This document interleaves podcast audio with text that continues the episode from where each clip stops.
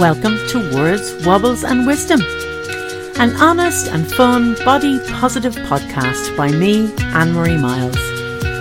Are you struggling with your weight? Do you wish that you didn't think about food so often? Are there days when you'd wrestle a toasted sandwich off an alligator? Well, then, this might just be the podcast for you.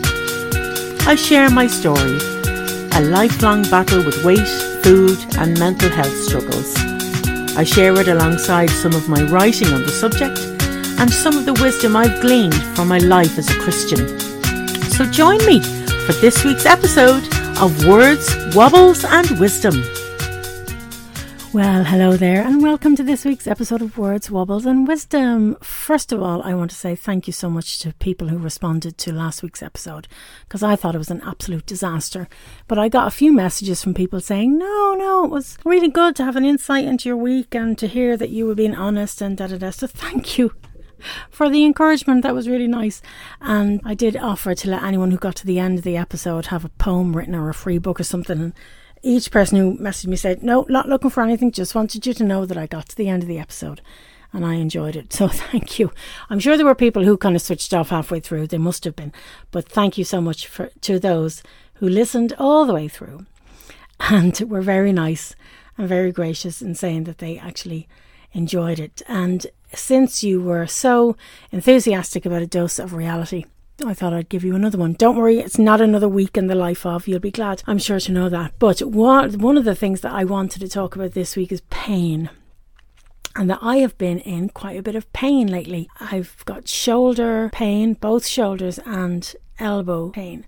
I had some blood tests, and thankfully, the results came back to me yesterday, and they were uh, all clear. I, they were looking for inflammatory markers and rheumatoid markers and all sorts. They checked liver function and all sorts of stuff. They also tested for bone strength in the blood test, and there was nothing that suggested that I needed to have a bone scan either. Like, really, the tests were all clear. Bar one reading that was a little high, everything was great. So that was quite a relief, actually. And I think. Um, it kind of links a little bit back to uh, the episode if it's not broke that doesn't mean it doesn't need fixing.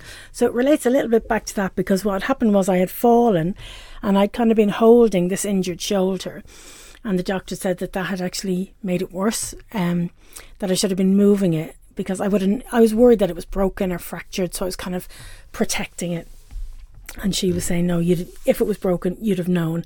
You wouldn't have been able to bear the pain and so you should have been moving it. So I suppose I've got a bit of delayed recovery from the fall. But in general, I find that both shoulders and both elbows really, really hurt. Not all the time, not constantly, but every so often there'll just be this ache that, and I was so sure that I had like rheumatoid arthritis or that there was something seriously wrong, but all of the all of the results were good. So thank God for guy. I'm really, really, really relieved about that.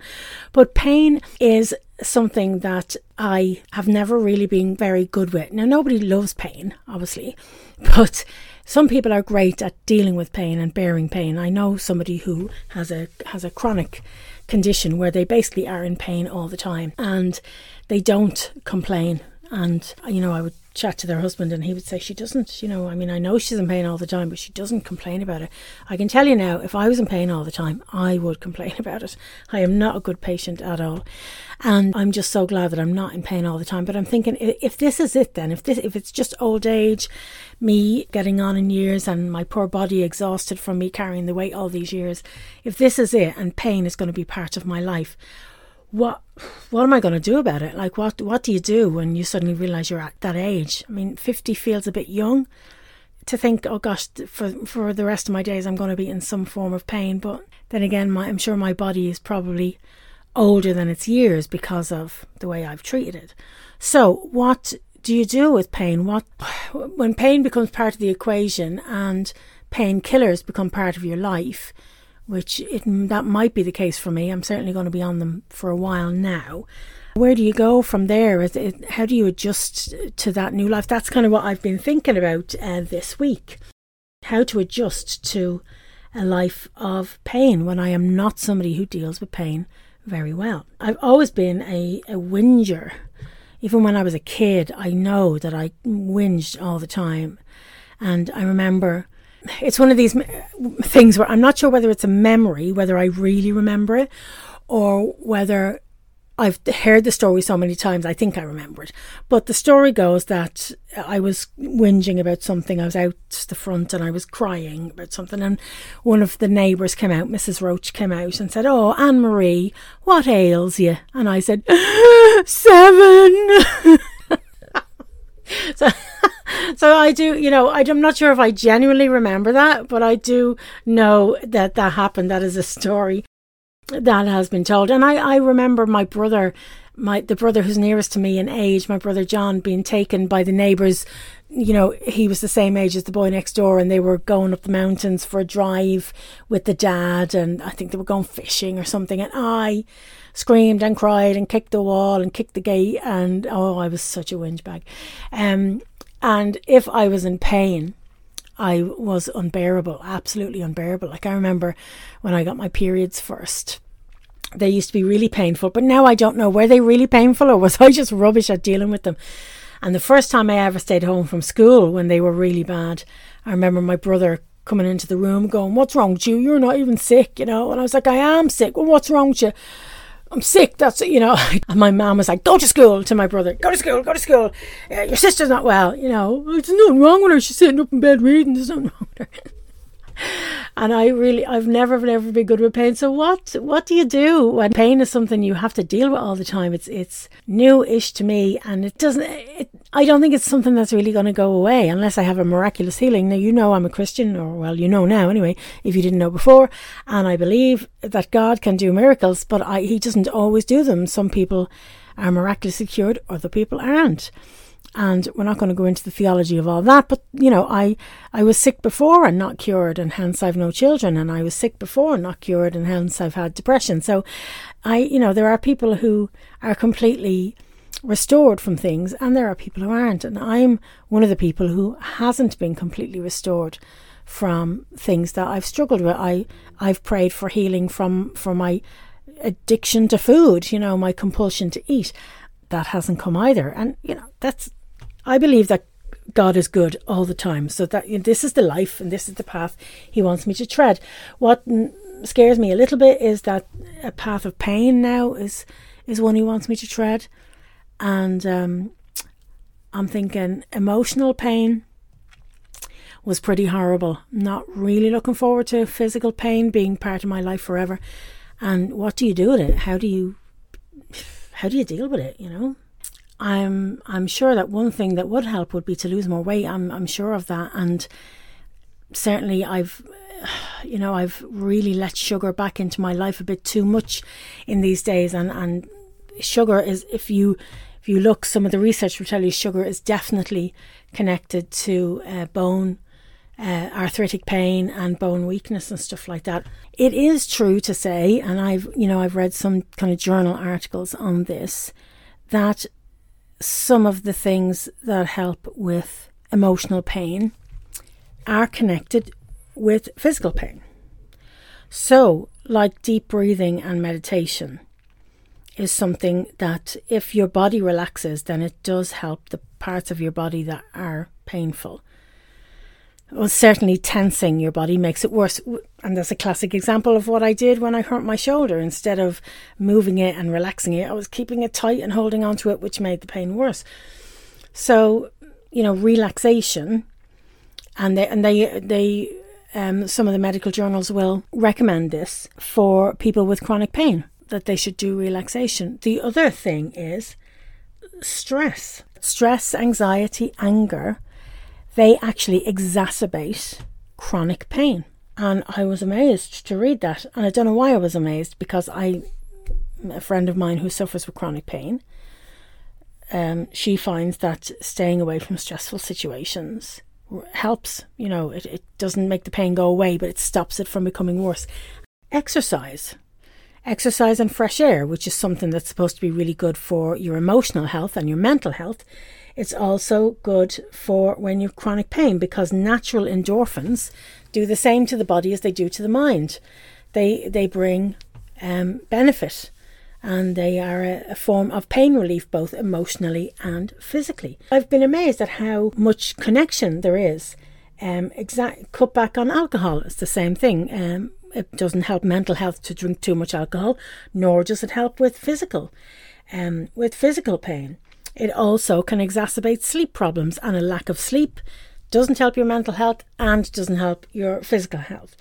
And it's just amazing. I'm just so surprised to find that there were some of the remedies for mental and emotional pain that I have tried to put in place that have helped me are actually are they're all there. They're all there and you know stated as things that can help with chronic pain. Now, I can't say I suffer from chronic pain at the moment. My concern is that the amount of time that I am in pain is increasing and the amount of areas of my body that are painful are increasing.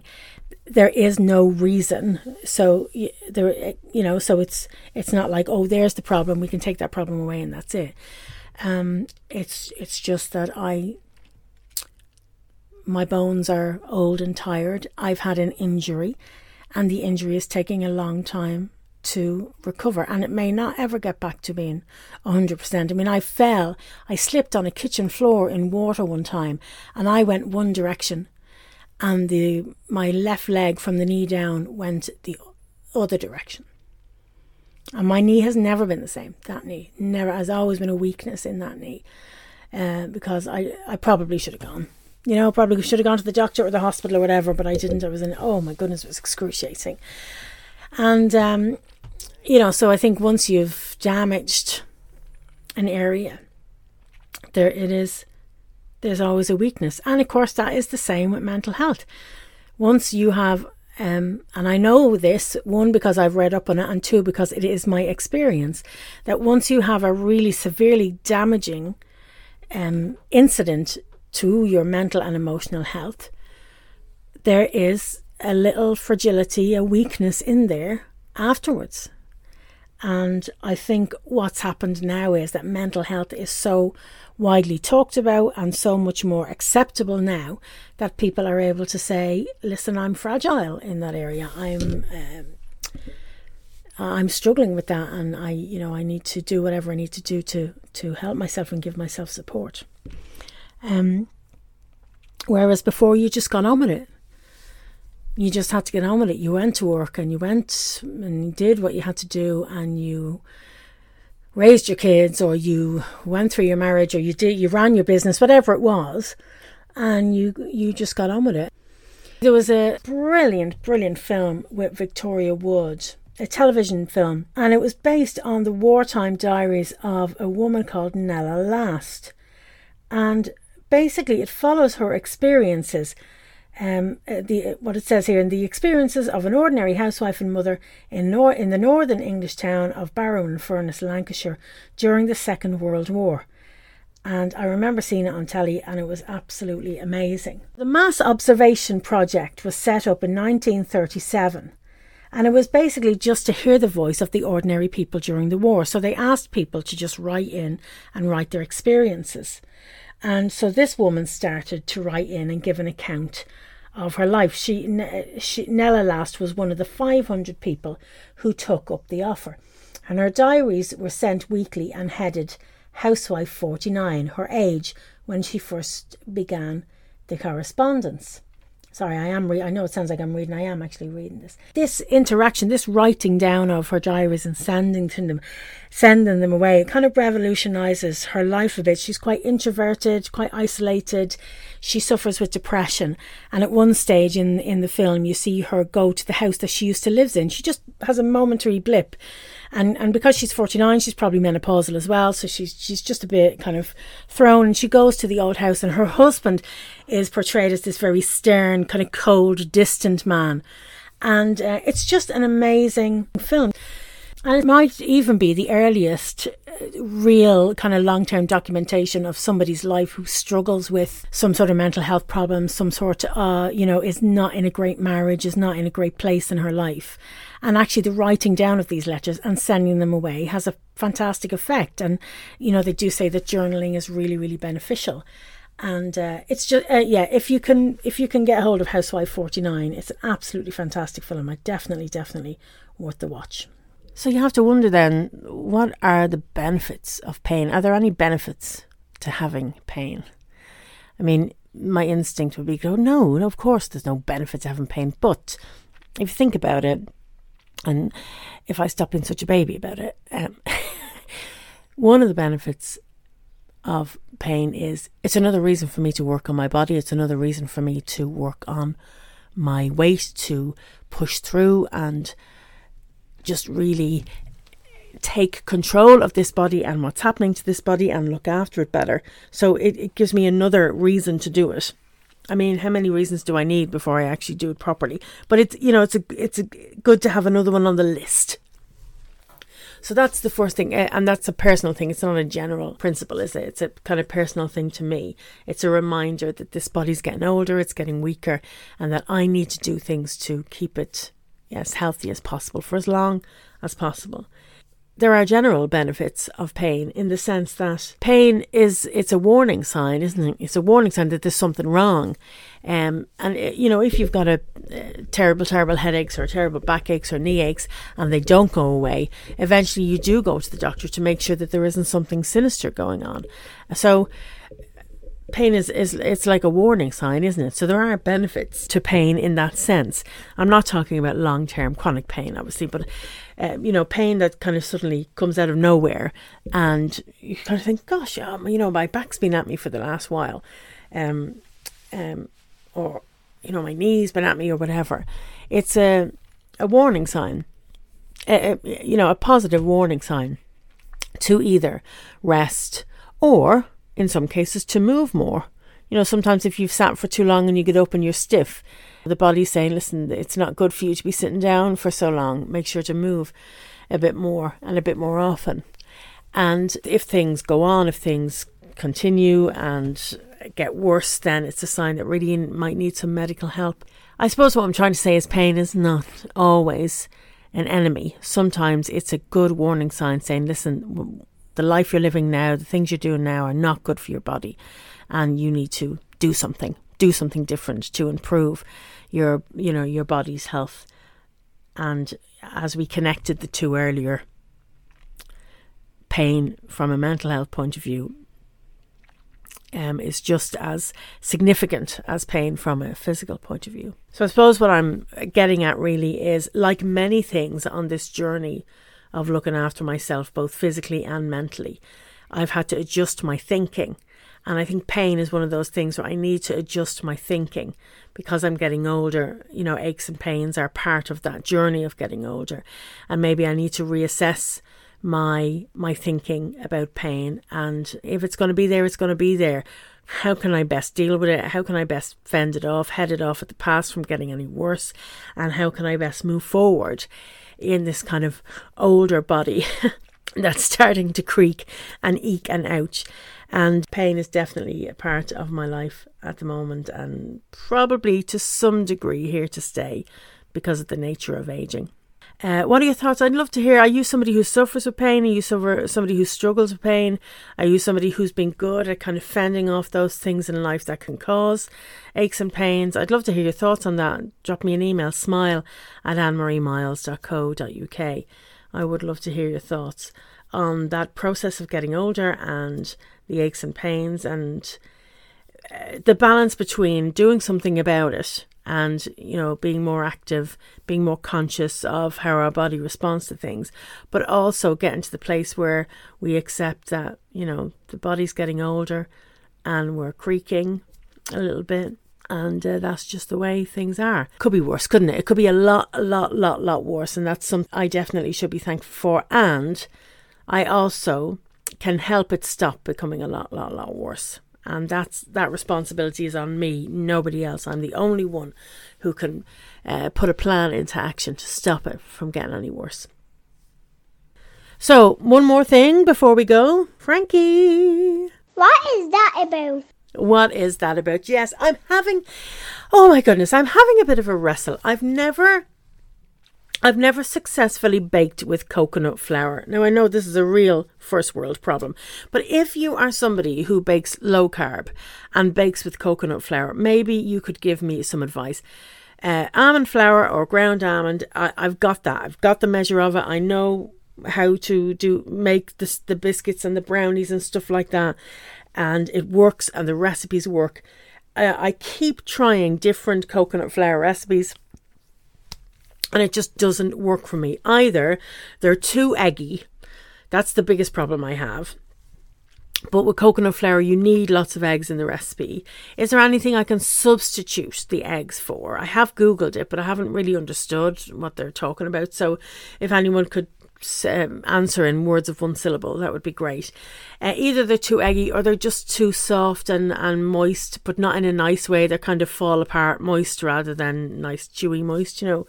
Um, so if yeah, that's I know I know it really is a first world problem, but I I have this huge big bag of coconut flour that I was given as a gift, which was fantastic because it's not cheap.